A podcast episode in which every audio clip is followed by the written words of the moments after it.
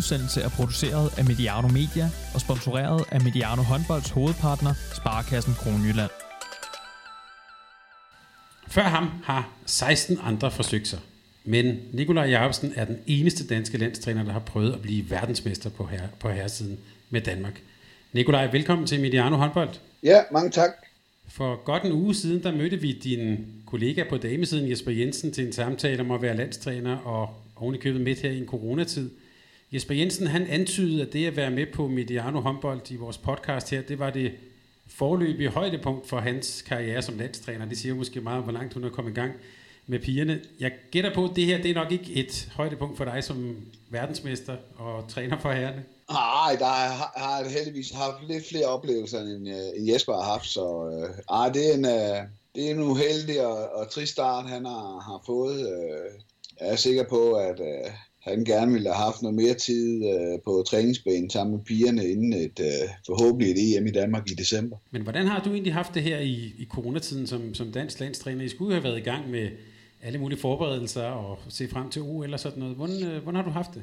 Jamen, øh, egentlig øh, stille og roligt jo. Øh, der er ikke så meget, man kan lave, og forsøgt at holde øh, så meget afstand øh, til øh, ja, øh, så meget som muligt. Øh, og så egentlig jo sammen med Morten Henriksen og Henrik Kronborg forsøgt at hele tiden at holde os opdateret og gøre klar, øh, hvis der skulle øh, ske noget, og jamen, så egentlig mest øh, aflyst ting øh, og prøve at se fremad, men øh, det er ekstremt svært i, i den her tid. Hvad, hvad, hvad kan man egentlig lave ellers som, som landstræner her? Er der noget forberedelse, man kan lave? Vi taler også med Henrik Kronborg, han har i hvert fald været meget opdateret på den franske liga, fortalte han. Hvad har, hvad har du sådan fået tiden til at gå med? Jamen, øh, det er blandt andet, og så selvfølgelig, øh, så har man noget ekstra tid, så kigger man øh, lidt øh, kampe, øh, måske gamle kampe, og ser, hvordan hvorledes øh, spillet har, har været, og så min opgave har selvfølgelig også været at holde mig opdateret på, og, og være sikker på, at alle, øh, alle landsholdsspillerne holder sig øh, godt i gang, og, og har et, øh, et fornuftigt program, øh, at, øh, at enten af klubberne, eller eller at vi som øh, forbund kan, kan stille noget til rådighed. Hvordan, og nu bliver jeg sådan meget lavpraktisk, har du været på, på Skype, Teams med alle spillerne, eller hvordan gør man det som, som landstræner i sådan en coronatid? Ej, så dygtig er landstræneren ikke til, til teknikken, øh, så det, er, det bliver et uh, helt almindeligt opkald eller på WhatsApp osv. Ja, vi kan lige sige til lytterne, du er altså på Skype nu her med, med Mediano håndbold. Det går da indtil videre meget godt. Jeg tænker øh, nu her med, med, med spillerne, der har jo været meget snak om alt det her don't play the players, de spiller mange kampe. Nu har de så en lang periode, hvor de faktisk ligger, nærmest ligger helt stille. Hvad, hvad tænker du som landstræner om det? Jamen altså, for nogen øh, er det jo rigtig godt. Der har været nogen, der har været ude med skader og, og så videre, som har øh, muligheder for at, at, at få restitueret øh, rigtig godt. Øh, og for andre er det jo øh, er det rigtig lang tid, og og jeg er også spændt på at se, når alle spillerne skal i gang igen, øh, specielt skulderen, øh, den skal man være forsigtig med, øh, når man går i gang igen øh, efter en så lang pause. På nudansk, der kigger vi jo også ind i en sæson, som jo for dit vedkommende, der kan jo både være VM og OL, hvis vi nu går ud fra, at de, de bliver spillet. Hvad er det for en sæson, vi, vi, vi kan se frem til, tror du? Jamen, det bliver spændende. Øh, ikke kun øh, resultatmæssigt og så videre, men men det bliver jo en øh, meget atypisk sæson, øh, fordi at det hele det bliver meget øh, komprimeret med et spilprogram og et Final Four Champions League, der skal afvikles midt i det hele. Der er nogle EM-kvalkampe, der kommer til at forstyrre forberedelserne til, til VM også. Øh, jeg er meget spændt på, på den sæson her, fordi jeg tror, det bliver nogle vanvittige øh, trætte spillere, øh, man får at se både til VM og, og til OL desværre. Og nogle af dine, kan man sige, nogle af dine topspillere, altså det kan være Rasmus Lauge, Mikkel Hansen, Niklas Landin og så videre, spiller også i klubber, hvor, hvor det bliver jo et hav af kampe. Har du allerede nu gjort dig nogle tanker om, hvordan du sådan skal dosere dem, nogle af de vigtige spillere på holdet? Man kan måske regne sig lidt frem til noget, men, men vi ved jo ikke noget endnu. Vi ved jo ikke, hvornår at den danske liga starter. Vi ved ikke specielt Bundesligaen jo, hvor vi har mange spillere øh, i, som er aktuelle på landsholdet, øh, hvornår den starter. Så øh, det er svært sådan lige at sidde og, og suse sig frem til, hvor, øh, hvordan og hvorledes. Øh, vi er nødt til at se, når, når tingene går i gang, øh, og se på, når vi når hen i december måned, øh, og have nogle snakke, og selvfølgelig øh, følge spillerne tæt, og se, hvor de er henne fysisk, øh, og hvor presset øh, øh de eventuelt er øh, øh, på det tidspunkt. Men det kan blive et problem, at øh, jeg tænker da, at der er mange klubber og forbund, der gerne vil trække starten af turneringen så lang tid som muligt, øh, så man skal have så få kampe øh, i sin hal uden tilskuere. Og nu hopper jeg lige lidt i det, men der har jo været i, i den Bundesligaen, øh, har der været sådan tanker frem om at spille sådan noget 3 gange 15 minutter og sådan noget. Hvad, hvad er egentlig din, dit take på det, sådan, de der lidt mere sådan kreative løsninger? Ja, det, det tror jeg, man skal passe på med. Øh, jeg tror, man skal være dygtig nu, fordi at der kommer så mange kampe, der gør med at få planlagt det. Øh, og øh, et af kampene, men i Tyskland er, øh, kan jeg jo så sige af erfaring selv, øh, meget af det, der er, er hårdest øh, nærmest, det er rejserne.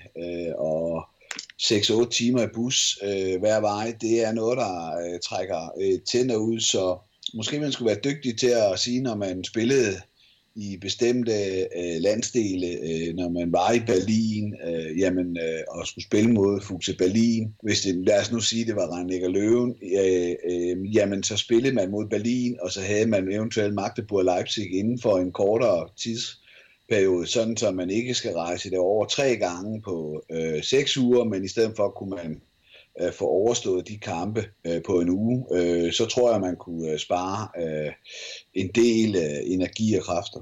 Der var jo meget, og det kan vi komme ind på nu, det her med Tyskland og de, øh, det her med at dobbeltjobbe, Nikolaj, fordi der var jo meget debat, da Jesper Jensen skulle blive kvindetræner om det her med at dobbeltjobbe, og ja, du træner jo godt nok nogle børne- og ungdomshold i GOG, men savner du egentlig at arbejde sådan med et ligahold til daglig? Ja, det gør jeg da. Jeg kan jo godt lide det sociale samvær og så videre. Øh, så på den måde øh, vil jeg da gerne have et hold øh, og, og træne, men øh, jeg savner ikke at træne et øh, top 3 Bundesliga-hold, og, øh, som var med i Champions League fem år i træk, øh, og alle de rejser, øh, det, det, de begyndte at sætte sig øh, til sidst. Prøv, prøv at fortælle vores lytter lidt om, hvordan var den hverdag egentlig? Jamen, den var meget stressende, øh, specielt fordi, at øh, kampene kom øh, øh, hele tiden. Det var enten torsdag lørdag eller torsdag søndag, alt afhængig af, om vi spillede på hjemmebane eller udebane i, øh, i Champions League. Spillede vi ude, så var det altid lørdag, fordi at øh, de andre klubber vidste, at vi havde spillet om torsdagen, så fik man øh, dårligere og kortere øh, restitutionstid. Så, så der var det jo tit, at øh, man var nødt til at enten sidde og bruge de der 4-5 timer øh, på vej hjem i bussen øh, eller om natten øh, på et hotelværelse og forberede den der kvarters træning, man så kunne nå dagen inden, øh, for at spillerne også øh, havde mulighed for at hænge lidt sammen på banen, øh, når man for eksempel skulle spille nede i Skopje. Du var jo også øh, sådan rimelig hvad kan man sige, ærlige til medierne omkring sådan et blodtryk og sådan noget. Hvor, jeg får lyst til at spørge sådan helt privat, hvordan går det med blodtrykket? Jamen, der er ingen tvivl om, at jeg føler mig øh, meget frisk, og, øh, og øh, det var øh, rigtig fint for mig at, at, at komme hjem, kan man sige, og, og kun at træne, og træne et hold og kun være belastet af, af landsholdet. det var nok ikke gået i en, i en overrække endnu øh, med den samme belastning. Det er ikke fordi, jeg tror godt, man kan dobbeltjobbe. Jeg tror, øh, og ja, det har ikke afskrækket mig fra at, at dobbeltjobbe øh, eventuelt igen. Øh, man kan sige sådan, at det skal nok ikke være i en, øh, i en top 5 øh, eller en top 3 øh, klub i Tyskland, hvor man spiller Champions League.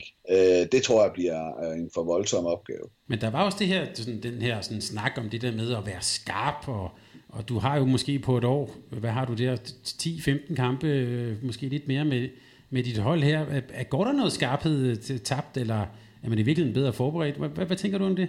Altså, øh, jeg så godt, der var noget. Jeg ved, at, at Ben Nygaard på et tidspunkt var ude at sige, at, at man virkede uskarp, men, men, men jeg er nødt til at sige, at, at, at det er jo noget værd pjat, fordi at syv Øh, ud af top 7, der er de seks af dem fuldtidsansatte. Øh, og der kan man sige, der var kun Lubomir Vranjes øh, til EM her, øh, og øh, han havde haft øh, Slovenien i 14 dage, så det kan man vel næsten heller ikke kalde at, at dobbeltjob. Så øh, øh, nej, jeg synes bestemt ikke, at man bliver uskarp af det.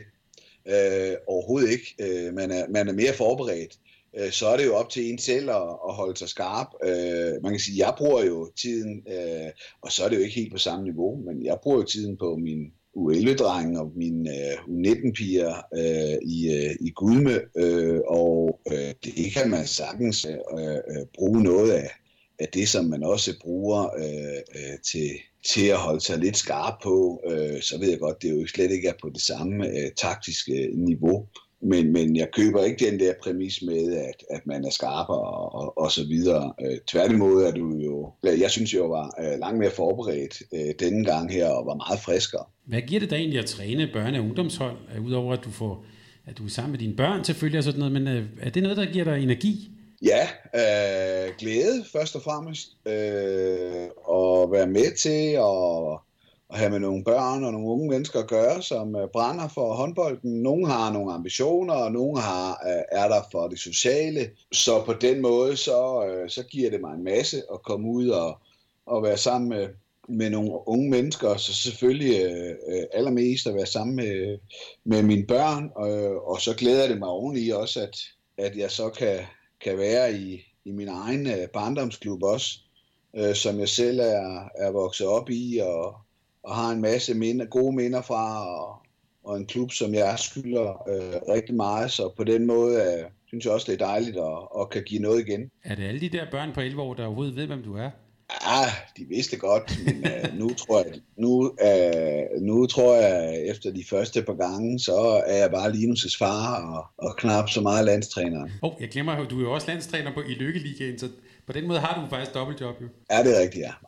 Det kræver ikke så meget, udover lidt opbakning en gang imellem. Nu er det ikke for at ødelægge den gode stemning, Nikolaj, men jeg tænker, at øh, vi lige skal spole tiden tilbage her til, til januar og EM i, øh, i Malmø.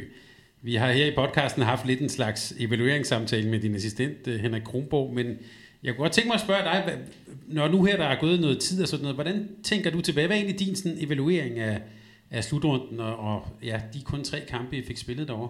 Jamen, det bliver jo, øh, som du selv siger, en lidt, lidt kort evaluering, øh, fordi at øh, vi jo øh, knap havde så mange kampe, som vi havde øh, håbet på. Øh, som jeg sagde, øh, også efter, og, og det har ikke ændret sig så meget, heller ikke efter, jeg har fået set kampene igennem. Øh, øh, så synes jeg faktisk langt hen ad vejen, at vi, øh, Øh, vi spiller en rigtig fin kamp mod Island. Der er, synes jeg bare, vi er ekstremt uheldige på nogle tidspunkter i øh, kampen, som gør, at, at vi ikke vinder på det tidspunkt, hvor Niklas Landin lige er, er ved at få lidt fat, og vi er, er ved at få et lille overtag i kampen. Der bliver han så vist ud med et uh, tvivlsomt rødt kort. Øh, jeg har set den øh, situation i langsom gengivelse i mange, mange øh, gange siden, øh, og øh, jeg kan ikke se, om Niklas rammer øh, den islandske spiller. Uh, jeg kan ikke sige, at han ikke rammer ham, men øh, det er en afgørende øh, episode, og så har vi nogle overtalssituationer til sidst i kampen, hvor vi ikke er dygtige nok, øh, og øh, hvis vi skal pille det helt ned til øh, uh, pelitesserne, jamen så... Øh, Øh, så får vi en skridtkendelse på Mikkel Hansen, der i det øjeblik spiller øh, Michael Damgaard helt fri, øh, hvor der ikke er øh, i nærheden af at være skridt. Øh, så øh, små ting i de to afgørende kampe, Rusland-kampen tager jeg lidt ud af ligningen, fordi der var havde ingen holdende noget at spille for. Og så må vi sige, at i Ungarn-kampen var vi ikke klar nok til, at de kom ud og angreb os offensivt. I angrebsmæssigt defensivt står vi godt i forsvaret. Niklas står rigtig fint. Øh, lukker kun 24 mål ind. Det burde have været alt rigeligt øh, til at vinde kampen, men øh, vi, øh, vi brænder for meget øh, i den anden ende. Øh, og så øh, er det så små ting igen øh, til aller, aller sidst, der gør, at, øh, at vi desværre kun får øh, et point. Så øh, mange små øh, detaljer, der gør, at vi ikke lige øh, øh, lykkes øh, med de ting, øh, som vi gerne ville, øh, og det var at, at komme videre. Jeg er slet ikke så kritisk, som øh, mange andre har været, og hvis man også ser øh, på de problemer, vi havde både under og op til, til slutrunden, øh, jamen så skulle vi nok have brugt lidt mere tid, øh, og den fik vi desværre ikke. Øh, sikker på, hvor vi kom i mellemrunden, og, og Magnus øh, var, øh, var begyndt at spille igen øh, så havde tingene set, øh, Magnus Landin, så havde tingene også øh, øh, set, øh, set anderledes ud øh, for os. Der var meget snak om Magnus Landin. Kan du ikke forklare lytterne, hvorfor betyder en spiller egentlig så meget? Jamen, det er for balancen øh, på holdet. Øh, vi har øh, desværre øh, rigtig mange bagspillere, øh, som er rigtig dygtige, og det, det er jo, vi er jo rigtig glade for, men rigtig mange af dem kan ikke dække op. Og øh, det gør også, at, at lige netop Magnus øh, er så ekstremt vigtig øh, for os. Øh, nu gik det faktisk fint med Henrik Mølgaard i den ene kamp på, på venstre fløj, og det er måske også noget, vi vil kigge lidt på. Øh, men men øh, lige, lige nu er vi øh, faktisk øh, meget udfordret på at have øh, tovejs øh, bagspillere i, i Danmark. Lige nu har vi Mads Menta og Rasmus Lauke og øh, Lasse Andersson, som holder højt niveau i, i, i begge ender. Øh, men, men ellers er det en udfordring øh, for os. Ja, fordi man hører jo tit så meget om den danske bredde, og det er jo også, hver gang du udtager et nyt landhold, landshold, der er jo så kigger man jo på alle dem, du ikke har taget med. Der er jo en, en, en han har sagt, en stormflod af dygtige spillere, men der mangler nogen, der kan dække op. Ja, det gør der. Øh, alle kigger kun på dem, der laver mål. Øh, det er sjældent, der bliver kigget på balancen på holdet. Øh, det bliver altid ham, der har lavet otte mål øh, øh, nede i den, øh, i den anden øh, ende, og ham, der har, har, har lavet de mål. Øh, der bliver sjældent kigget ned i, hvem der forhindrer øh, målene. Øh, jeg tror ikke, der er så mange, der ved, at at når Mads Mensa dækker en af vores øh, bakpositioner, øh, så kasserer vi 9% færre mål, øh, end vi gør, øh, når øh, øh Rasmus Lauke og Magnus Landin er der. Øh, så derfor er Mads Menta ekstremt vigtig for os øh, øh, på det hold, fordi han kan gå ind på begge positioner i, i forsvaret, på begge baks og, og lukke ned. Det kigger man ikke så meget på. Til gengæld kigger man rigtig meget på, hvem der, hvem der laver målene. Og det synes jeg nogle gange er, er lidt ærgerligt og også lidt uretfærdigt, at, at man ikke får kigget på øh, balancen på holdet og, og bare kigger på, hvem der bomber mål ind. Jeg tror måske, der vil være en del sådan danske håndboldfans og tilskuere, der vil sige, øh, i januar 2019, der var I simpelthen måske en af de mest suveræne verdensmester, der nogensinde har været i håndboldhistorien. Og så et år efter, så ryger I ud i indledende runde. Hvad er egentlig, hvad er forskellen? Er det bare det her med en marginaler, eller er der også lidt andre ting på spil? Ah, der er ingen tvivl om, at øh, du spiller et VM på hjemmebane. Der er rigtig mange spillere på det hold her. Øh, også selvom Danmark har fået tildelt VM på 25, så er det ikke sikkert, at alle når det. Og man vidste jo nok godt, at, at det VM, der var der nu øh, i 19, øh, det var måske sidste chance for at, at vinde et uh, verdensmesterskab på hjemmebane. Øh, den chance får man ikke øh, ret tit.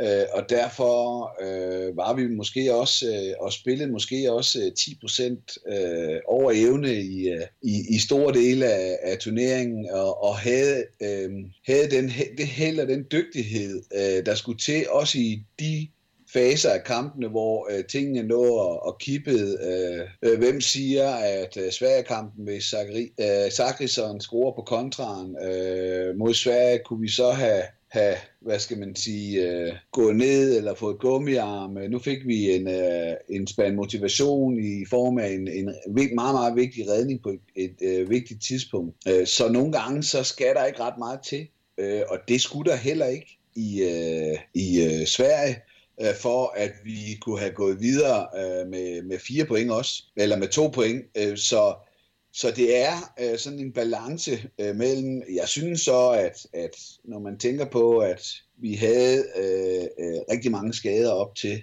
øh, og vi har Henrik, Henrik Toft og, og Simon Hall ude også øh, til, til VM i, øh, i januar, eller EM i januar, øh, så, så var der også nogle faktorer, som gjorde, at vi ikke stod øh, lige så øh, knivskarp, som vi gjorde øh, året forinden. Hvordan havde du det egentlig, da du, øh, da du tog hjem over fra Malmø efter de tre dage? Jamen, jeg havde det selvfølgelig øh, skidt. Øh, det havde vi alle sammen. Altså, det var jo ikke det, det, var ikke det vi var taget over efter. Øh, og da, specielt ikke, når man kommer og, øh, som verdensmester. Men når man får det lidt på afstand, øh, og når man får kigget tingene igennem, øh, men så øh, var det ikke sådan, jeg sagde, at nu er vi blevet så dårlige, nu kan vi hverken det ene eller det andet, øh, som øh, jeg synes øh, rigtig mange øh, fik gjort det til. Øh, synes, det er utroligt, øh, så meget man kunne få ud af, af to reelle kampe, øh, hvor vi taber øh, med øh, et mål i den ene af dem øh, og spiller uafgjort. Øh, til to i øvrigt øh, øh, meget dygtige hold også. Øh, så, så jeg synes jo, at når man lige havde havde fået det lidt på afstand og fået kigget tingene igennem, så var jeg egentlig øh, fyldt med optimisme igen. Kunne du godt få dig til at sætte dig hjem og se resten af slutrunden derhjemme? Ja, det er mit job, øh, og øh, jeg ser øh, så mange kampe, jeg kan overhovedet komme til, øh, og det er fra den danske, tyske, franske, ungarske liga, polske liga, øh, hvis jeg kan øh, få et ordentligt øh, signal, øh, fordi at øh, et, så handler det om at, at sidde og forberede sig, og øh, noget andet er også at sidde og lære, øh, og, og, og se, er der noget af det, de andre dygtige trænere, dygtige hold øh, gør, øh, som øh, vi måske kan benytte os af, eller jeg kan øh, sætte mit eget lille øh, præg på og ændre nogle små ting. Øhm, og så sidder jeg altid og, og også og, og spiller kampene for mig selv. Øh, det vil sige, at når de andre tager timeout, jamen, hvad vil jeg have gjort, og hvad vil jeg have sagt i de timeout? Sådan jeg for at holde mig skarp og, og, og, og køre kampen igennem øh, op i hovedet, sådan så man ikke øh, øh mister øh, touchet. Hvor, hvor er det mest inspirerende for dig, og, og er der nogle særlige ligaer, hvor du tænker, okay, det, der, der, det er fedt at se, eller er det sådan mere bredt? Er der nogle særlige steder, hvor du synes, at det udvikler sig lige nu? Ah, Jeg er ikke tvivl om, at Champions League er altid øh, ekstremt øh, godt at, at sidde og kigge på. Øh, der der øh, er de bedste hold og de bedste spillere, øh, så det er også der, man kan hente mest inspiration fra. Øh, så er der ingen tvivl om, at, at lige nu gør Portugal det vanvittigt godt. De, øh, de udvikler dygtige spillere øh, og øh, spillere med stor fysik, så øh, for mig var det slet ingen, altså ikke at sige, at det ikke var en overraskelse, for det var det øh, at slå øh, franskmændene ud, men, men Portugal kommer vi til at høre rigtig meget til øh, de, næste, øh, de næste mange øh, år, det er jeg ikke øh, et sekund i tvivl om. Nu nævner du lidt, så skal jeg nok lade det her EM ligge lidt. Øhm, men du sagde lidt det her med øh, kritik, eller så siger Bent Nygaard og sådan noget. Hvordan har du det egentlig sådan med at være offentlig skydeskive efter sådan en, øh, efter sådan en EM-slutrunde? Jeg har det fint med kritikken. Øh, jeg synes bare, den skal være savlig. Jeg synes, den skal være berettiget. Øh, og øh, man kan sige sådan, at, at på to kampe, øh, der kan det ikke, øh, altså, øh, der kan det ikke noget øh, øh, at være blevet så dårligt, øh, når man ser på, hvad der foregik på banen. Øh, øh, så synes jeg, at, at, og det var også en af grundene til, at jeg ikke gad, eller ikke havde noget at sige efter øh, EM, øh, fordi jeg havde ikke noget at sige. Øh, medierne havde fået kørt det ud. Alt det, jeg egentlig ville komme med, det ville bare have været en, en dårlig undskyldning øh, i deres øh, øjne. Så øh, vi var langt fra øh, enige i, øh, i evalueringen af, hvordan vores EM øh, var gået. Øh, alt det, øh, de kunne finde ud af, der var gået galt, øh, det, øh, det var slet ikke gået galt i, i, i den grad i, i mine øjne, for det kan det ikke nå på, på to kampe. Så det var sådan helt bevidst, altså så, så er det klogere bare at, bare at trække sig lidt?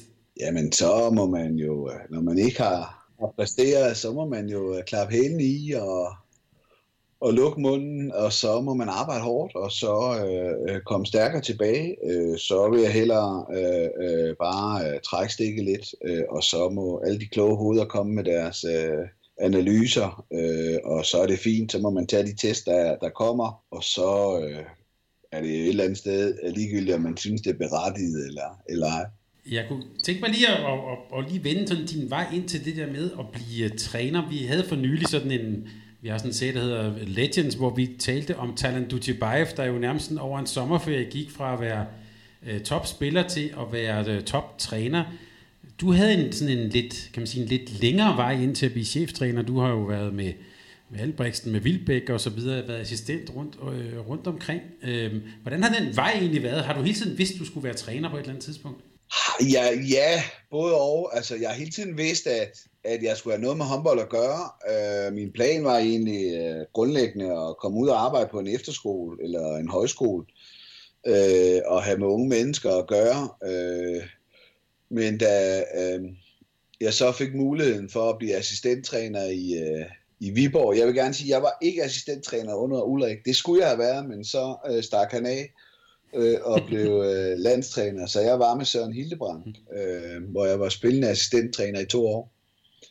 Øh, og, og, det, og det var spændende øh, og, og sjovt, øh, og så fik jeg tilbud om at komme med, med Karsten Albrechtsen og Ben Nygaard til Bjerringbro Silkeborg øh, dengang. Øh, og øh, jeg har ikke haft øh, det der behov for at skulle komme ud og stå i spidsen øh, og have mit eget hold øh, fra dag i dag, øh, det var ikke den vej, jeg havde lyst til at, at gå. Jeg vil gerne være mere, mere øh, forberedt øh, øh, på tingene, øh, og øh, når man vælger at, at sige, at de to ligaer, hvor man har størst chance for at, at blive træner, øh, det er i Danmark og i Tyskland, jamen der, der får du ikke noget foræret. Øh, hvis man nu havde valgt at blive træner i Vestbrem eller Kielce eller i Spanien, jamen øh, så, øh, så vinder du jo øh, størstedelen af kampene, så er det lidt noget andet. Hvad lærte du egentlig som, som assistent af dem, du har, har arbejdet sammen med der? Hvad har du taget med dig? Ja, mest af alt øh, sådan mandskabshåndtering øh, og, og så videre. Øh, der er ingen tvivl om, at rent håndboldmæssigt, øh, øh, der synes jeg, at jeg har lært, jeg har lært mest af mig selv. Mm. øh, men, men øh, der er ingen tvivl om at håndtere et hold i, i både modgang og i medgang. Også dosering af træning, og, og, og, og så handler det meget også om, at jo at alt, er jo ikke, alt bliver jo ikke lavet øh, rigtigt, så det har også, også i høj grad fundet ud af at sige, at det der det fungerer sgu ikke rigtigt, og det der det vil jeg ikke have gjort på den måde, eller det der vil jeg ikke gøre næste gang sådan så man øh, prøver at, at spore sig ind på, hvad det er, at, at der fungerer for, for en selv som træner. Og håndboldmæssigt, hvad er det så, du om man så må sige, har lært dig selv, eller hvad er, det, hvad, er det, hvad er det, du er så god til? Hvad er det, du kan se på håndboldspillet, som de andre måske ikke rigtig kan se? Jamen, det ved jeg ikke. Øh, det er jo svært at, at svare på, og det er også svært at, at sidde og, og det har jeg altid syntes var lidt underligt, sådan at snakke om en selv. Øh, men jeg synes, jeg, jeg er i kampen god til at læse spillet, og, øh, og er hurtig til at, at se tingene. Øh, jeg er heller ikke bange for at reagere, øh, og har øh, jo igennem min tid som, som træner nu dækket øh, ja, næsten alle øh, forsvarsformationer, og kan godt lide, og specielt nede i den ende, og, og gå og at nørde lidt øh, og få, få gjort tingene vanskeligere øh, for de andre hold og, og score mål. Og så tror jeg, jeg har en god naturlig øh, kemi med, med spillerne, og det tror jeg, at øh, det håber jeg at de, de sætter pris på, at, at når vi træner, så er der et hierarki, og så er det mig, der bestemmer, men når vi er færdige med træningen, jamen så øh, er der en, en, en afslappet øh, stemning øh, og en, øh, en god, øh, eller et godt humør og en og, og god energi omkring øh, øh, holdet. Du har jo også selv haft nogle assistenter. Det, det slog mig bare, at du jo i Oliver Rockis havde du en, der var, havde mest havde dækket op i sin aktive karriere. I Kronfor har, har, har du en, der nærmest aldrig har dækket op, men mest spillet angreb der. Hvad, hvad, hvordan samarbejder du egentlig med den type assistenter? Det er jo, de, de to tænker jeg er relativt forskellige.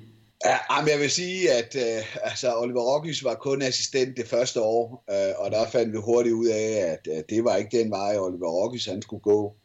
Øh, så man kan sige, at øh, efter det år blev Oliver jo øh, manager mm. og sportsansvarlig.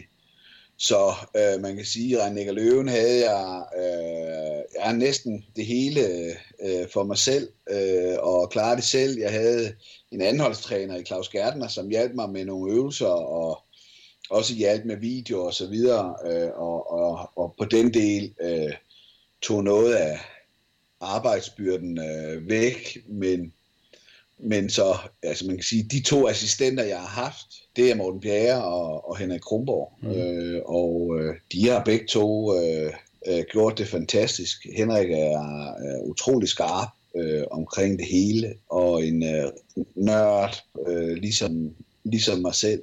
Øh, og Morten Bjerre er jo en, øh, er, er rigtig dygtig til at læse og se spillet, øh, dygtig til at, at faktisk bevare roen i, øh, i øh, at bevare roen i kampene, øh, og så er han bare en fantastisk fyr her omkring et hold, øh, som øh, skaber en utrolig masse øh, glæde og godt humør øh, omkring sig. Når man ser øh, dig og Kronborg sammen på på bænken, der, der virker det som sådan en meget tydelig rollefordeling. Øh, Kronborg sidder meget ned og taler stille og roligt, og du er jo du har jo kæmpe energi, når, øh, når I spiller. Er det sådan en, en bevidst strategi, eller er det bare sådan, I er som personer? Nej, jeg tror da gerne. Altså, sådan er jeg som person. Det tror jeg ikke ændrer sig. øh, øh, og øh, ja, Henrik må ikke jo, øh, så får han langt et god kort i, øh, i snotten, øh, hvis han rejser sig op, eller gør, bare gør tegn til det. Ikke? Øh, så øh, man kan da, synes da, at man sagtens kunne se, både i, da han var i Skjern, men også øh, Nordsjælland og, og Kolding, jamen, så er der da mere øh, øh, krudt i ham, øh, når han øh, må, øh, og er langt mere aktiv. Så, så det adskiller vi os ikke så meget, øh, udover at jeg nok kan blive en anelse hissigere, end han kan. Er det noget, du arbejder med, eller er det noget, hvor du siger, det er sådan, jeg er, og det er sådan, jeg er, bedst, når du er... Øh, nogle gange så ser du jo, så, så bliver du helt rød i hovedet, og nogen bliver helt bange for dig, tror jeg, ude bag skærmene. Er det, er det sådan en, arbejder du med det, eller er det bare sådan en, en accept af, at det er sådan, det er sådan, du er bedst? Ja, det er nok en blanding. Jeg, jeg, jeg synes jo, at når jeg kigger tilbage fra min tid i Aalborg, og også min tid i BSV, jamen, så er det blevet meget bedre, hvis man kan sige det sådan, eller blevet mindre. Og man kan sige, nu får man også, jo, jo bedre spillere man arbejder med, øh, jo, jo, jo mindre behov har man også for at, at råbe, men, men, men de gange, hvor at man ser mig blive allermest sur, øh, så er det jo ikke fordi, at folk brænder et skud, eller Øh, der går en bold ind, og så videre. Øh, så er det, når vi ikke holder de aftaler, vi har lavet, eller hvis spillerne har glemt nogle taktiske ting, øh, som jeg har siddet og brugt øh, hele natten på at, og forberede, og så vi ikke kan huske dem til kamp, og vi har siddet og set det på video øh, op til flere gange, Øh, så noget, det kan pisse mig helt af. Øh, og øh, så, øh, hvis man ikke kan de ting, øh, så har, får du heller ikke nogen rolle øh, øh på min hold. Nu nævnte du selv det her med, med mandskabsbehandling, og jeg ved godt, at du nævnte, du vil helst ikke øh, rose dig selv for meget, men så kan jeg bare sige, det er der er jo mange, der siger om dig, at du er meget god til at håndtere spillerne. Så jeg bliver jo lidt nysgerrig på, hvad er det egentlig, du er så god til? Jeg tror, at øh, jeg tror nogle gange, at det er sådan en, øh, det har jeg også lært øh, med nogle af de træner, jeg har arbejdet sammen med, øh, at så tager man en, øh, en rolle på sig, øh, fordi øh, man gerne vil have sådan en afstand til spillerne, man vil gerne have, at der skal være den der respekt.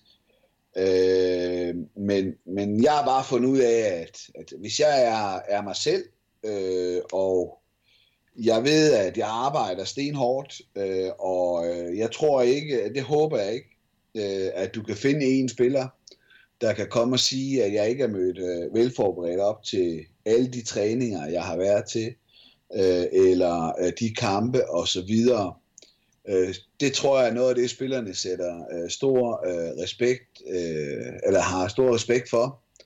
Og man kan sige, at så er min øh, øh, naturlige person en, der godt kan lide, at der er også er plads til lidt, øh, lidt sjov ballade. Men øh, når vi har lavet vores ting, øh, øh, når vi træner, så træner vi. Øh, og det, øh, det, det har spillerne også øh, været rigtig dygtige til, både i Aalborg, men også i Rennik Løven, og også i, øh, på landsholdet, at, at sådan er det bare, at øh, hvis vi skal kunne have det der lidt øh, sjov og ballade, når vi er færdige med at træne, jamen så skal vi yde vores arbejde først. Man skal yde først, før man kan, kan nyde, øh, og det, øh, sådan har jeg det også. Øh, så er meget pligtopfyldende og, og passer, øh, øh, passer mine ting. Øh, man kan sige, at jeg missede en kamp i Rhein Løven øh, øh, øh, i, i Barcelona, øh, fordi jeg skulle opereres i knæet, men det, jeg har aldrig misset en, en træning. Øh,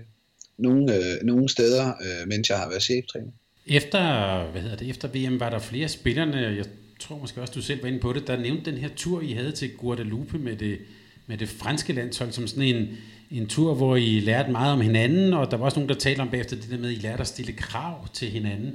Hvad, hvad var det egentlig, der skete med, med, med holdet og jer som sådan en gruppe på den tur? Nogle gange synes jeg måske også, at det får lidt for øh, stor øh, ros. Øh, det, det, var, en, det var en fantastisk tur, øh, og jeg tror mere, det var det der med, at hvis, hvis man kigger tilbage, så alle de samlinger, man har været på, der har man skulle målrette et eller andet øh, til lige netop øh, øh, en kamp eller en turnering.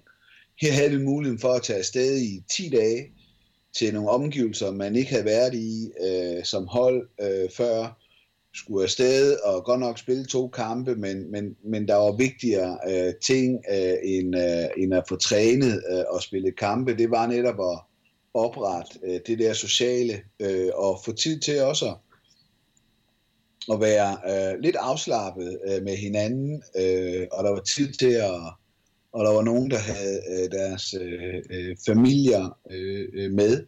Øh, og så havde vi bare nogle, nogle gode snakke, også inden vi tog afsted, om at øh, hvordan, vi, hvordan, hvordan vi kunne blive bedre. Og der var en af tingene, det var, at, at fordi at man stillede krav til hinanden, anden, så var det ikke ensbetydende med, at man øh, synes, at øh, den anden var en øh, idiot og så videre, at det var øh, egentlig øh, øh, henseende øh, var egentlig, at man ønskede, at, at, at vi kunne gøre tingene bedre, øh, og, og det var der en forståelse øh, øh for øh, øh, blandt spillerne, og, og spillerne havde også deres eget møde dernede, hvor de også øh, øh, fandt øh, nogle ting øh, øh, frem af, af værktøjskassen, øh, fordi vi godt vidste, at, at den chance, der var i, øh, i januar måned i Herning, at øh, den, vil ikke, øh, den kommer ikke lige igen. Så ved jeg godt, der er et VM i, øh, i 25, men øh, der skal øh, finalen ikke spilles i, øh, i Danmark, så hvem ved, hvornår det her det kommer igen. Øh, og man havde den mulighed for at blive de første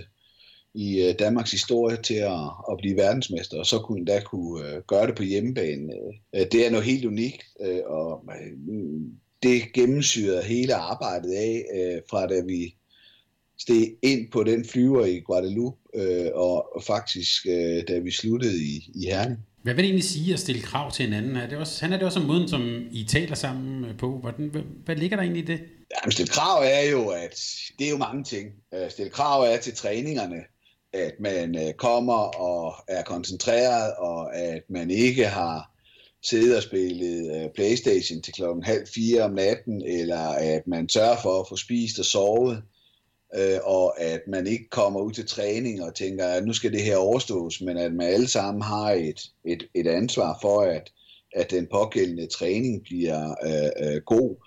At man ikke bare sætter sig i bussen og lader de andre om at tage sig af de sociale ting og bare møder op, men alle bidrager. Og hvis man ikke gør det, jamen så øh, er det også helt okay, at der kommer en holdkammerat og siger, øh, nu må du kraftigt tage en tørn øh, med det ene eller, eller med, det, med det andet. Øh, og så kan der være noget spillemæssigt i det, at der kan være nogen, der ikke øh, husker nogle ting øh, øh, taktisk, eller man har nogle to- og to-mands aftaler, hvor at nogen måske ikke lige husker den ene eller den anden ting, jamen så er det helt okay at sige, nu må du skulle lige øh, stramme an, eller hvorfor øh, får du ikke gjort det, uden at det skal påvirke øh, negativt, øh, men tværtimod er det bare en påmindelse om, at få nu strammet op, øh, fordi det her, det kan vi gøre bedre. Hvor meget lytter dig og Henrik Kronborg egentlig til, til spillerne? Altså har I sådan et, det man der på moderne sprog vil sige sådan åben lederskab, hvor folk også øh, byder ind, eller, eller er det mest jer, der er bosserne? Hvordan, hvordan er sådan, hvad kan man sige, øh, jeres, jeres øh, lederstil? Hvordan er din stil? Jamen, den er, øh, hvad angår det rent håndboldmæssigt, øh, nok ikke særlig åben. Øh, der tager jeg egentlig, øh, selvfølgelig i samarbejde med Henrik, øh, mig mest af, af tingene selv, øh, og kommer, øh, og så er det klart, at har spillerne nogle øh, små ting, så lytter vi. Men, men vi kan ikke stå og have 18 spillere, øh, der hver især har deres øh, holdning til, til tingene. Så i sidste ende, der er det helt og holde mit ansvar, og mig, der øh, vælger øh, øh, de ting. Øh, selvfølgelig lytter jeg, men, øh, men, men knap så meget øh, der. Til gengæld øh, uden for banen, men der lytter øh, vi rigtig meget til spillerne, og der har spillerne et, et stort ansvar og også en stor frihed til at få tingene, som øh, de gerne øh, vil have det. Jeg plejer altid at sige, at øh, så længe vi vinder, øh, så kan de få det, ligesom de har lyst til. Hvordan er det egentlig at være på landsholdet nu, i forhold til, da du selv var spiller? Er det, har, det, har det ændret sig meget, det der måden, jeg tænker primært på måden, man er sammen på? Nej, det er, det, det er, det, det er meget det samme. Øh, man kan sige, at dengang der var vi tunge lidt mere til at spille kort og spille brætspil, øh, fordi der fandtes ikke øh, øh, øh, de der øh, mobiltelefoner og Playstations helt på samme øh, måde, som det gør i, i dag. Men ellers så er det så er det meget det samme, sådan rent øh, socialt og så videre. Man, man knytter nogle, nogle tætte venskaber på et landshold, øh, fordi at det er intens øh, den måned, man er sammen på, og, og, og der knytter man nogle, med nogle øh, lidt specielle bånd. Øh, nogle af de øh, mine bedste øh, kammerater i dag er nogle af dem fra, som jeg har spillet sammen med øh, dengang i Morten Bjerre, i Marco Fogh, Lars Christiansen, Christian Jermin og så videre. Øh, så der, man knytter nogle bånd, øh, men man kan sige i forhold til, så er der jo en helt anden, øh, altså, helt anden tilgang til at være landsholdsspiller i dag, end dengang jeg var landsholdsspiller, hvor man jo bare håbede, eller øh, hvis man gjorde det godt, at man kunne gå videre fra, fra puljen, øh, hvor at man her øh, har et andet udgangspunkt, og det er at, at se at ramme så mange semifinaler som overhovedet muligt, og så, øh, og så tage den derfra. Hvad? Det kunne vi ikke rigtig tillade os dengang. Der var øh, fem-seks lande, som var øh, et niveau eller tre over os. Hvad er egentlig sjovest, at være træner eller være spiller? jeg nyder at være træner. Jeg kan, jeg, kan, jeg kan virkelig godt lide det nørderi, og jeg elsker at forberede mig, og jeg elsker at sidde og kigge på, hvad øh, de andre trænere øh, forbereder mod os. Jeg elsker den der øh, lille magtkamp, der er på sidelinjen øh, mellem trænerne øh, og udfordrer hinanden. Men der er også rigtig mange øh, spekulationer efter øh, ja, både før og efter, som gør, at man som træner øh, nok aldrig helt slipper det. Hvorimod øh, som spiller, når ja, men øh, der kommer du og giver den gas i, i to timer til træning og har det godt øh, og sjovt. Så øh, der er ingen tvivl om, at øh, altså, skulle jeg vælge, så vil jeg, så vil jeg allerhelst være spiller, men jeg er meget glad for at være træner. Jeg tænker også, jeg tror ikke, jeg kan huske nogen spillere, jeg i hvert fald har kigget på, som har været så tydeligt glad for bolden, som du var som spiller. Så jeg tænker sådan helt banalt på, om du ikke savner det der med at have bolden i hånden, eller når dit hold træner, om du så ikke lige får lyst til at skyde lidt med på straffe efter, eller sådan noget. Har, hvordan har du det egentlig med det, med det der med at lege med bolden? Jeg ville ønske, at jeg kunne øh, være med på lidt fløjtræning. Det kan jeg ikke. Jeg har prøvet et par gange ned i og jeg, jeg river min lyske hver gang. øh, men straffe, det, det skyder jeg øh, tit efter træning. Øh, ikke så meget, når vi er med landsholdet. Øh, specielt ikke under en slutrunde, fordi at der er der så meget at se til. Øh, du har så mange opgaver under en slutrunde, øh, så øh, der øh, kræver det noget, noget helt andet fokus, men når vi har sådan en samling en uge i Danmark og sådan noget, så kan jeg da sagtens være med til at, at skyde lidt øh, straffekast øh, stadigvæk. Det går jo heller ikke, du tager fuldstændig pippet og selvtilliden fra, fra Gren og Landin i sådan en slutrunde. Nej, ikke, ikke under slutrunden. Inden kan vi godt, men øh, ej, jeg vil sige, at øh, ja, der skal jeg stramme mig an for at score. Jeg skal også lige spørge dig, hvordan går det egentlig med din uddannelse som mastercoach? Jamen, det går godt. Øh, nu er vi jo lidt ramt her i coronatiden også, øh, og jeg ved, der er ved at lave nogle øh, tiltag, og vi har jo den der store hovedopgave, der skal være færdig her efter, efter sommerferien på et tidspunkt. Øh, så øh, den, øh, den øh, er jeg også ved at forberede. Øh, så, så det går rigtig fint. Jeg, det er en god gruppe, og der er nogle søde, rare og dygtige folk øh, med, så, øh, så det har været rigtig fint. Jamen, jeg spørger jo også, Nikolaj, det kan du godt regne ud, fordi du jo har... Ja, ja. du har jo sagt, at det var tæt på at være respektløst, at du var, at du var med på den der uddannelse der. Men, men altså, du har fået tykket dig den igennem nu, og, og så videre. Ja, men altså, nu skal man altid uh, trække lidt fra i forhold til overskrifter, fordi at uh, jeg, jeg sagde ikke, at det var respektløst, at jeg skulle være med på uddannelsen. Uh, jeg sagde, at det var, uh, jeg synes, det var for dårligt, og uh, at jeg havde igennem mange år opbygget en spiller, spillererfaring og en trænererfaring. Uh, ligesom i alle andre uh, livets uh, ting, så opbygger man sig jo uh, noget papir på nogle ting, uh, uh, og uh, derfor uh, synes jeg ikke, at, at jeg skulle være med i alle uh, moduler. Der var noget, jeg godt kunne tillade mig at, at, at, at springe over. Jeg, jeg har ikke noget mod at lære noget, og jeg vil også rigtig gerne møde op men jeg synes også, at der skal være forskel på, om man har trænet i en uh, første divisionsklub i uh, Danmark, uh, kontra uh, de ting, som uh, jeg har uh, opnået, uh, og de erfaringer, jeg har, har fået mig. Det har intet at gøre med, at vinderen altid uh, har ret, og så videre. Øh, øh, jeg så godt, at øh, Christian Christensen havde været ude, og det, det er noget værd brøv. Øh, det handler slet ikke om det. Det foregår også i alle andre livs øh, øh, aspekter, øh, at man opbygger sig øh, noget, noget erfaring, som gør, at, at man øh, bare er øh, længere fremme end nogen andre. Øh, og, og det var det eneste, som jeg øh, havde ønsket, at det var, at der var nogen, der havde respekt for at have været topspiller i, øh, i både Danmark og i Tyskland øh, i rigtig mange år, og også øh, have gjort det som, som træner.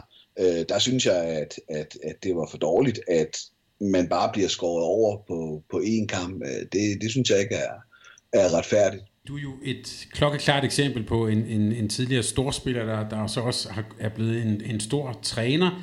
Der findes jo også andre eksempler på nogen, der måske ikke har selv haft den, den store spillerkarriere, men jeg får lyst til at spørge dig, hvilke sådan fordele giver det dig, at du også har oplevet det hele som spiller? Jo, men altså et, så tror jeg, at, at du får meget nemmere spillernes respekt, hvis du selv har stået der. Øh, hvis du ikke har selv har stået der, så skal du arbejde meget hårdt for at få øh, den anerkendelse øh, fra, øh, fra spillernes side. Øh, så hvis du ikke selv har, øh, har været øh, topspiller, eller øh, spiller, det behøver jo ikke at være øh, på allerøverste øh, hylde, men hvis du ikke selv har stået der, så skal man, øh, øh, skal man arbejde hårdt for at vinde øh, spillernes øh, øh, tillid. Det er der ingen øh, tvivl om, så det giver mig en fordel øh, der. Øh, og så giver det mig jo en, en helt anden indsigt i spillernes tankegang. Øh, når man selv har stået i situationen, øh, og selv har, har spillet øh, de der øh, afgørende kampe, og har spillet Champions League-finaler osv., at, at man kan sætte sig ind i, i spillernes... Øh, det, det, det kan du jo ikke, øh, hvis du ikke har, har, har været øh, spiller øh, på det niveau, så, så ved du jo ikke, hvad det, hvad det vil sige at stå i, i de situationer. Er der nogen ulemper ved, at du kommer med det der spillerperspektiv. Er der noget, du måske ikke her ser helt så klart, som andre vil gøre? Nej, det, det, der er måske noget... Altså, jeg er sikker på, at der er nogen, der er langt dygtigere end mig, organisatorisk og så videre. Øh, men, men, øh, men det andet kan du jo ikke... Den anden del kan du ikke købe for penge. Mm. Øh, det kan du med de andre ting. Så, så jeg ser jo, at ser det jo som en klar fordel at være øh, øh, tidligere øh, topspiller, hvis man vil gå øh, trænervejen. Vi har været lidt inde på det, men det her med øh, kritik, vi nævnte også ordet Bent Nygaard før, men jeg tænker på, at du har jo øh, været på mange sider af bordet egentlig i håndboldens verden. Du har jo også selv fungeret som ekspert, øh, kommentator, og lige nu der er du så manden, der er på den anden side af bordet, den der bliver øh, skudt på, og som du selv siger, jeg, jeg genså lige din reaktion lige efter kampen mod Rusland her jo i, i studiet i Malmø. Der var du øh, der var du meget på, det her det var ikke en fiasko, og sådan øh, sagde du egentlig. Jeg tænker på, hvordan har du egentlig med den side af trænerjobbet, det der med nærmest også at blive en kendis, interviewet af Meyerheim og Kloven og Natholdet, altså sådan noget. Hvordan har du det med alt, med alt det, der også følger med? Altså jeg vil gerne sige, at øh, øh, jeg vil ikke sætte ordet øh, fiasko på. Det måtte andre gøre. Øh, jeg synes, det er et alt for stort ord at bruge om, øh, om sport. Øh, øh, der kan være øh, skuffelser, så kan der være kæmpe store skuffelser, så kan der være øh, ting, som, som er mindre øh, gode, og så kan der være gode ting, og så kan der være kæmpe succeser også. Og der er der ingen tvivl om, at i Sverige var en kæmpe skuffelse men derfor skal det stadigvæk øh, øh, forblive øh, savligt, synes jeg. Øh, og man, man behøver ikke bare finde på ting, bare fordi det er gået dårligt. Altså, øh, det er jo der, hvor jeg synes, kritikken så bliver øh, øh, øh forfejlet. Øh, ikke? Altså, øh, øh, når øh, for eksempel en journalist spørger efter, vi er, er røget ud, frygter du for øh, øh, dit eget øh, job?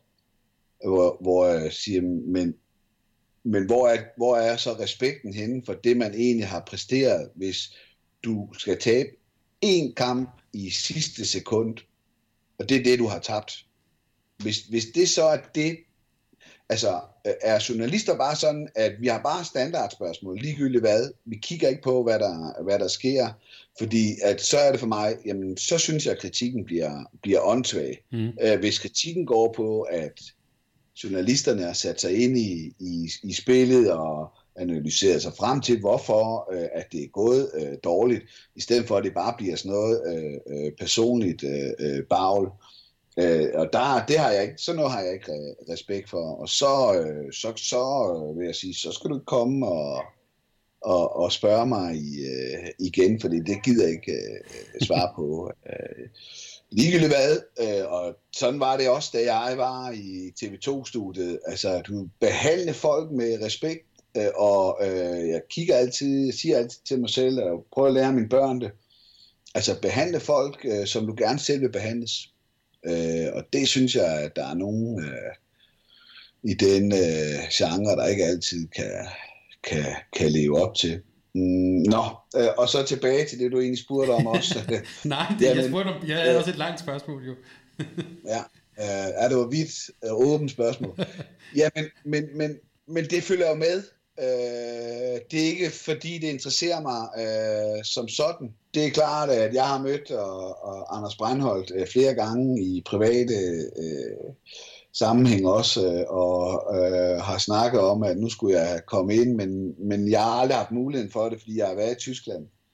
Øh, Klovntingen, den øh, blev en realitet, fordi at øh, min lillebror er, er rigtig gode venner med Kasper Christensen udenfor, og havde øh, fået lov til, at Kasper øh, kunne være med i Kloven, så han kunne få hans storebror med.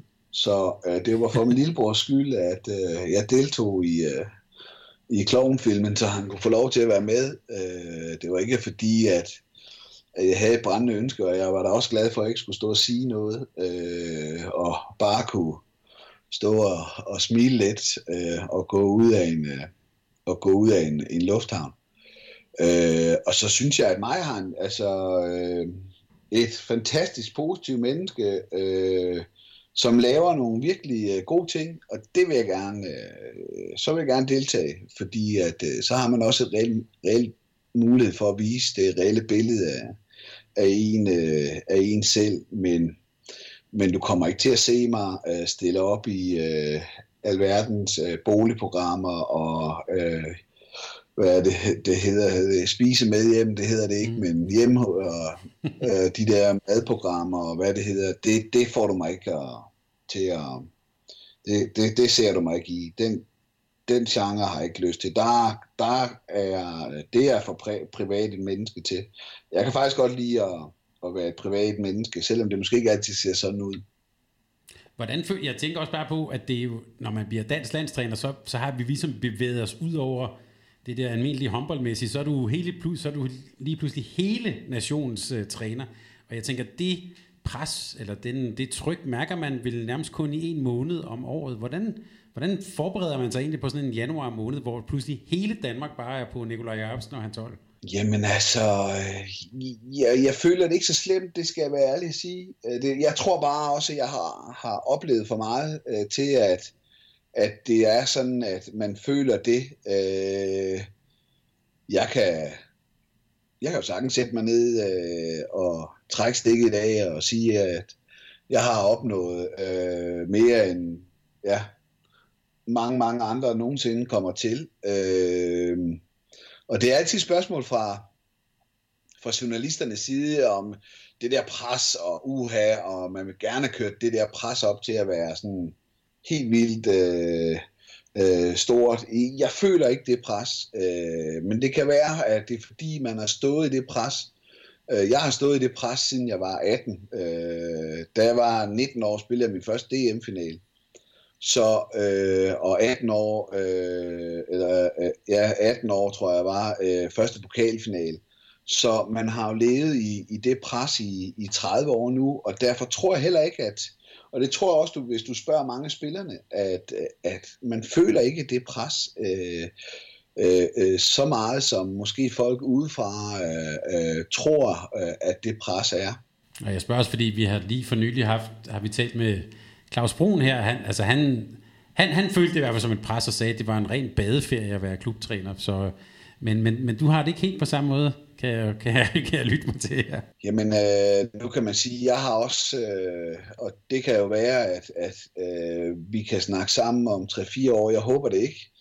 Øh, men, men, men jeg startede med at, at komme i en semifinal og, og, og anden slutrunde at blive verdensmester. Det tager selvfølgelig noget af det pres af. Og hvad, hvis vi lige er ved det så, fordi nu lægger jeg så lidt pres på dig, fordi øh, du har jo et hold, der er både verdensmester og forsvarende olympiske mestre, og det kan være, at de kommer på spil jo meget hurtigt og, og kort tid inden for hinanden. Hvad skal der egentlig til for, at I kan genvinde et, ja, egentlig både et VM og et OL? Jeg tror, det bliver meget svært, og jeg tror også, at jeg, jeg, jeg, jeg tror ikke, at du ser lande, øh, den der Frankrig-tid, hvor de lige nappede det hele i, i rap, øh, det tror jeg ikke. Øh, det bliver belastningerne for store for, og det er også mentalt øh, svært at, at ramme et ekstremt højt niveau i alle de slutrunder, øh, du spiller i. Nu kan man se Spanien, så bliver de europamester øh, i, øh, i 16, ikke? Øh, og så går, der, så går der lang tid, inden vi sådan ser dem, øh, øh, nej i 18, øh, og så, øh, og så, øh, øh, så er de ikke, øh, spiller de ikke en stor rolle til VM i, i, i Danmark. Øhm, og jeg tror, det, man vil se det gå lidt, øh, lidt op og ned. Er dermed ikke sagt, at man skal ryge ud i puljen, for det, det skal man ikke. Øh, men men øh, øh der er en top lige nu på en 7-8 hold, hvor at det er småting. Øh, og at, at der skal ikke så meget til, før man kan øh, enten gå hele vejen, eller du kan ryge ud øh, i øh, omkring øh, 6-10. Øh, så, så hvis vi skal lykkes, øh, men så kræver det, at øh, vores målmænd står godt, og, og at vi ikke har øh, skader på centrale øh, positioner øh, som Magnus Landin, øh, fordi selvom vi har rigtig mange dygtige spillere, der kan lave mange mål, øh, og jeg altid hører om, om den der bredde der, øh, så, så er vi stadigvæk afhængige af, af, af få spillere, for at, at vi også kan vinde noget. Hvor ser du egentlig Frankrig henne? Ja, det, det bliver lidt spændende. Altså, de har jo øh, en fantastisk talentmasse.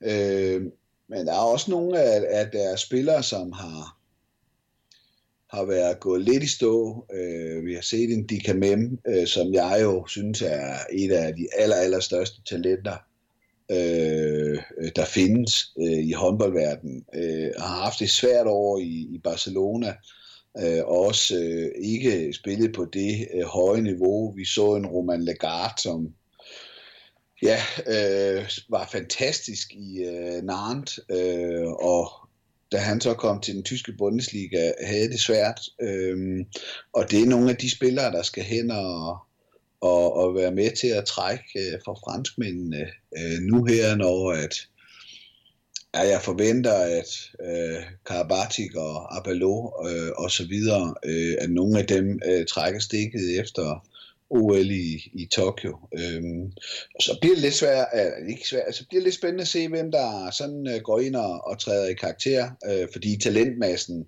er enorm. Altså franskmændene, øh, øh, når vi andre øh, laver et stort talent, så laver de fire øh, med det setup, de har, så de kommer til at de kommer ikke til at vinde hver slutrunde, men de kommer til at sætte sig øh, på den øh, verdenstop og øh, kommer til at være den nation, der har flest dygtige spillere.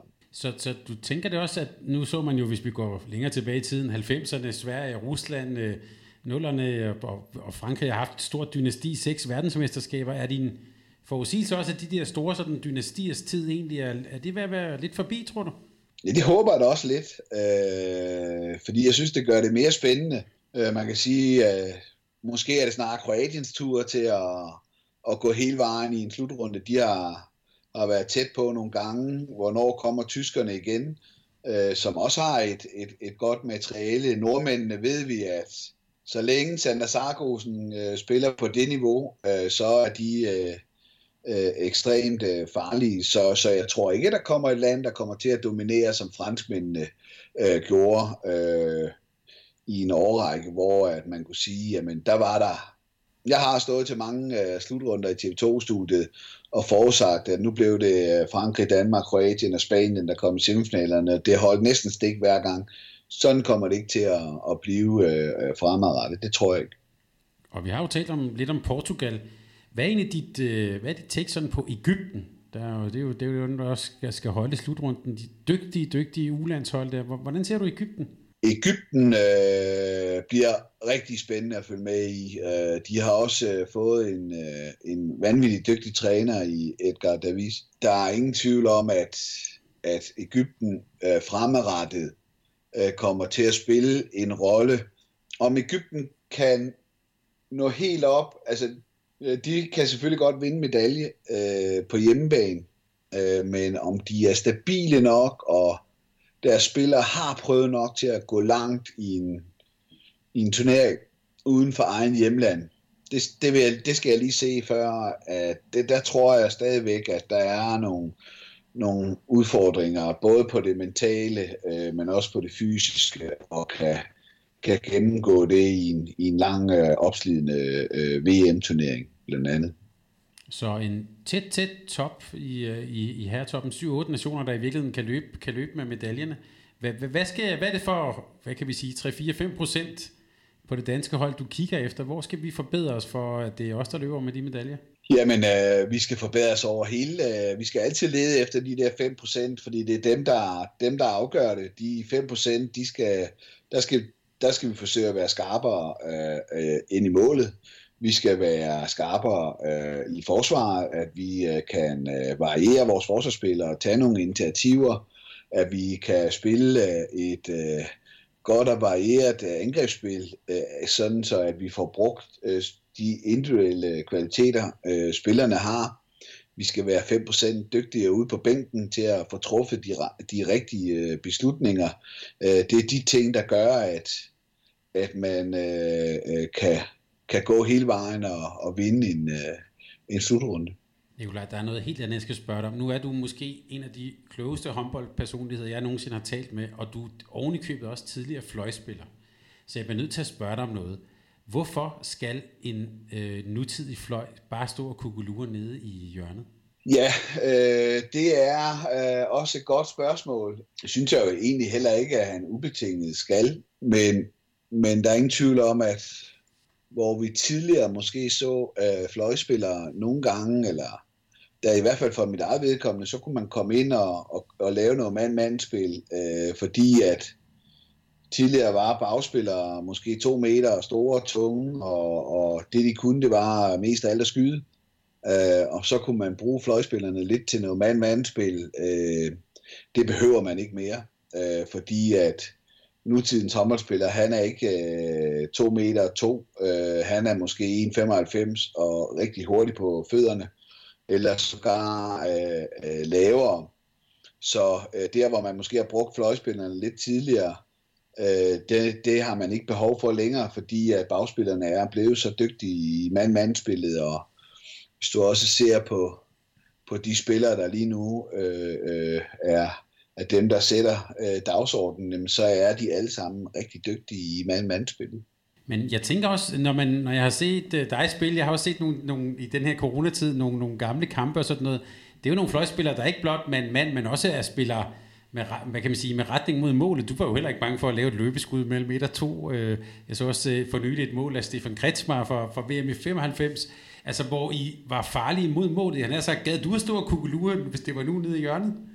Nej, specielt hvis bagspillerne ikke kunne score mål, så må man jo ud og tage affære selv jo. Øh, men men, øh, øh, men der, er det, der er det blevet anderledes. Der breder man mere spillet ud nu, for at skabe de rum. Øh, der er ingen tvivl om, at spillet har udviklet sig. Fysisk er det blevet meget mere krævende. Folk dækker bedre op. Folk er blevet bredere over skuldrene, så der er ikke så meget plads, som der måske var øh, tidligere. Øh, så, så det gælder om at få, få bredt spillet ud, sådan så at man har plads til, til de mand-mand-spillere, øh, der er. Øhm, så synes jeg stadigvæk, at, at man godt kan øh, bruge fløjspillerne i nogle øh, systemer øh, øh, ind over midten, og det har jeg også altid selv øh, jeg godt kunne lide, hvis jeg har øh, haft øh, typerne til det. Altså Patrick Grøtski var en af de spillere, jeg har brugt allermest øh, i det taktiske spil, øh, fordi han var så ekstremt dygtig til det. Men, men man skal jo også have spillerne til det. Og hvordan ser du, hvis du sådan kigger, kigger fremad, du har også et godt blik på sådan talentudvikling og sådan noget, hvor, hvor ser du spillet bevæge sig hen? Er vi på vej mod et hurtigere spil, øh, mere, endnu mere atletiske spillere, eller hvad, hvordan ser du sådan fremtiden? Ja, det er vi. Øh, der er ingen tvivl om, og det er også noget af det, vi øh, kigger på, og noget af det, som vi øh, gerne vil ind og, og være med til at præge både Henrik og mig, at det er, at hvor er den næste Rasmus Lauke, hvor er den næste Mads Menta henne, der kan vinde det der, eller Michael Damgaard, der kan vinde det der med en mandspil. Og dem har vi ikke så mange af lige nu i, i dansk håndbold, så dem skal vi være lidt dygtigere til at, at få fremelsket, for der er ingen tvivl om, at, at det, det er de spillere, der lige nu øh, gør en forskel, hvis du kigger på, på de andre hold, Sander Sargosen, øh, som er ekstremt dygtig mand mandspillet, Jørgen Johannesen, øh, du har øh, Lukas Indrich, Karasic, øh, så det er jo den øh, type spillere, øh, der lige nu er, er i høj kurs øh, rundt omkring. Så hvis du skulle have en bøn ud til eventuelle børne- og ungdomstrænere, der lytter med her, hvad kunne du godt tænke dig, at de sat fokus på. Det er jo dem, der skal fostre nogle spillere, der på et eller andet tidspunkt måske kommer op til dig.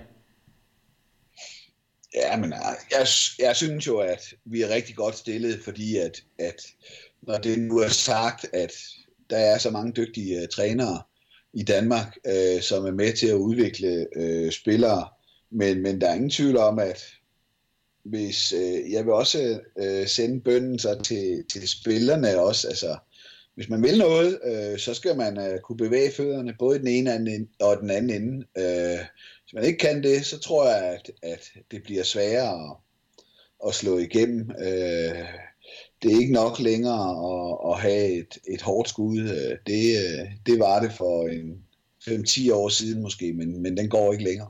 Så hurtige fødder, mand-mand-spil, øh, og jeg gætter også på noget med lejen med bolden.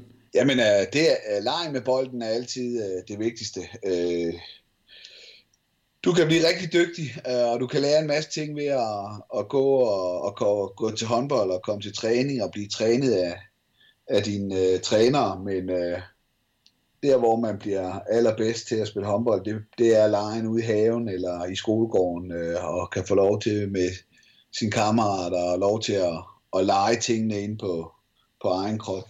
Og Nikolaj, her til sidst, hvad er det første, du skal, når du kan komme ind i en håndboldhal igen? Så skal jeg ind og forhåbentlig og holde øje med, øh, med, med nogle landsholdsspillere, men øh, forhåbentlig sætte mig ned og se en god øh, kamp, jeg forhåbentlig kan, kan lære lidt af selv også. Øh. jeg er jo nok aldrig, bliver aldrig sådan en, der... Jeg, jeg er jo ikke typen, der sætter mig ned bare for at nyde en håndboldkamp. Øh, når jeg sætter mig ned for at se en håndboldkamp, og det er sådan set ligegyldigt øh, næsten på øh, hvad niveau øh, det er på, så sidder jeg altid og kigger efter, om der er et eller andet, jeg kan blive klogere på, eller et eller andet, jeg kan, kan få med mig af, af kampen. Nikolaj, tusind tak, fordi vi måtte ringe dig op her på en, en Skype-forbindelse midt i coronatiden. Tak fordi du vil være med her, og jeg og hele Mediano håndbold vil bare ønske dig alt muligt held og lykke, og vi håber, at du og alle snart kan komme ud i en hal igen. Det tror jeg, det er der, også der, du hører bedst hjemme, har jeg på fornemmelsen. Så det vil vi ønske dig alt muligt held og lykke med. Ja, tusind tak, og du har helt ret. Jeg uh, glæder mig afsindelig meget til at kan komme ud i en hal, om det så er med det ene eller det andet hold. Uh, det er meget ligegyldigt. Jeg vil bare gerne ud og, og træne nu. Tak fordi du var med, Nicolaj. Tak. Velkommen. Tak fordi du lyttede til en podcast af Mediano Håndbold. Hvis du kunne lide udsendelsen, så husk at abonnere på Mediano Håndbold, der hvor du hører podcasts. Så får du den seneste udsendelse serveret direkte til dig. Du må gerne fortælle dine venner om os, og husk at følge os på Facebook, Twitter og Instagram. Milliard håndbold kan lade sig gøre, takket være Sparkassen Kronjylland. Vi har gået hånd i hånd siden foråret 2018, og de er med os hele 2020.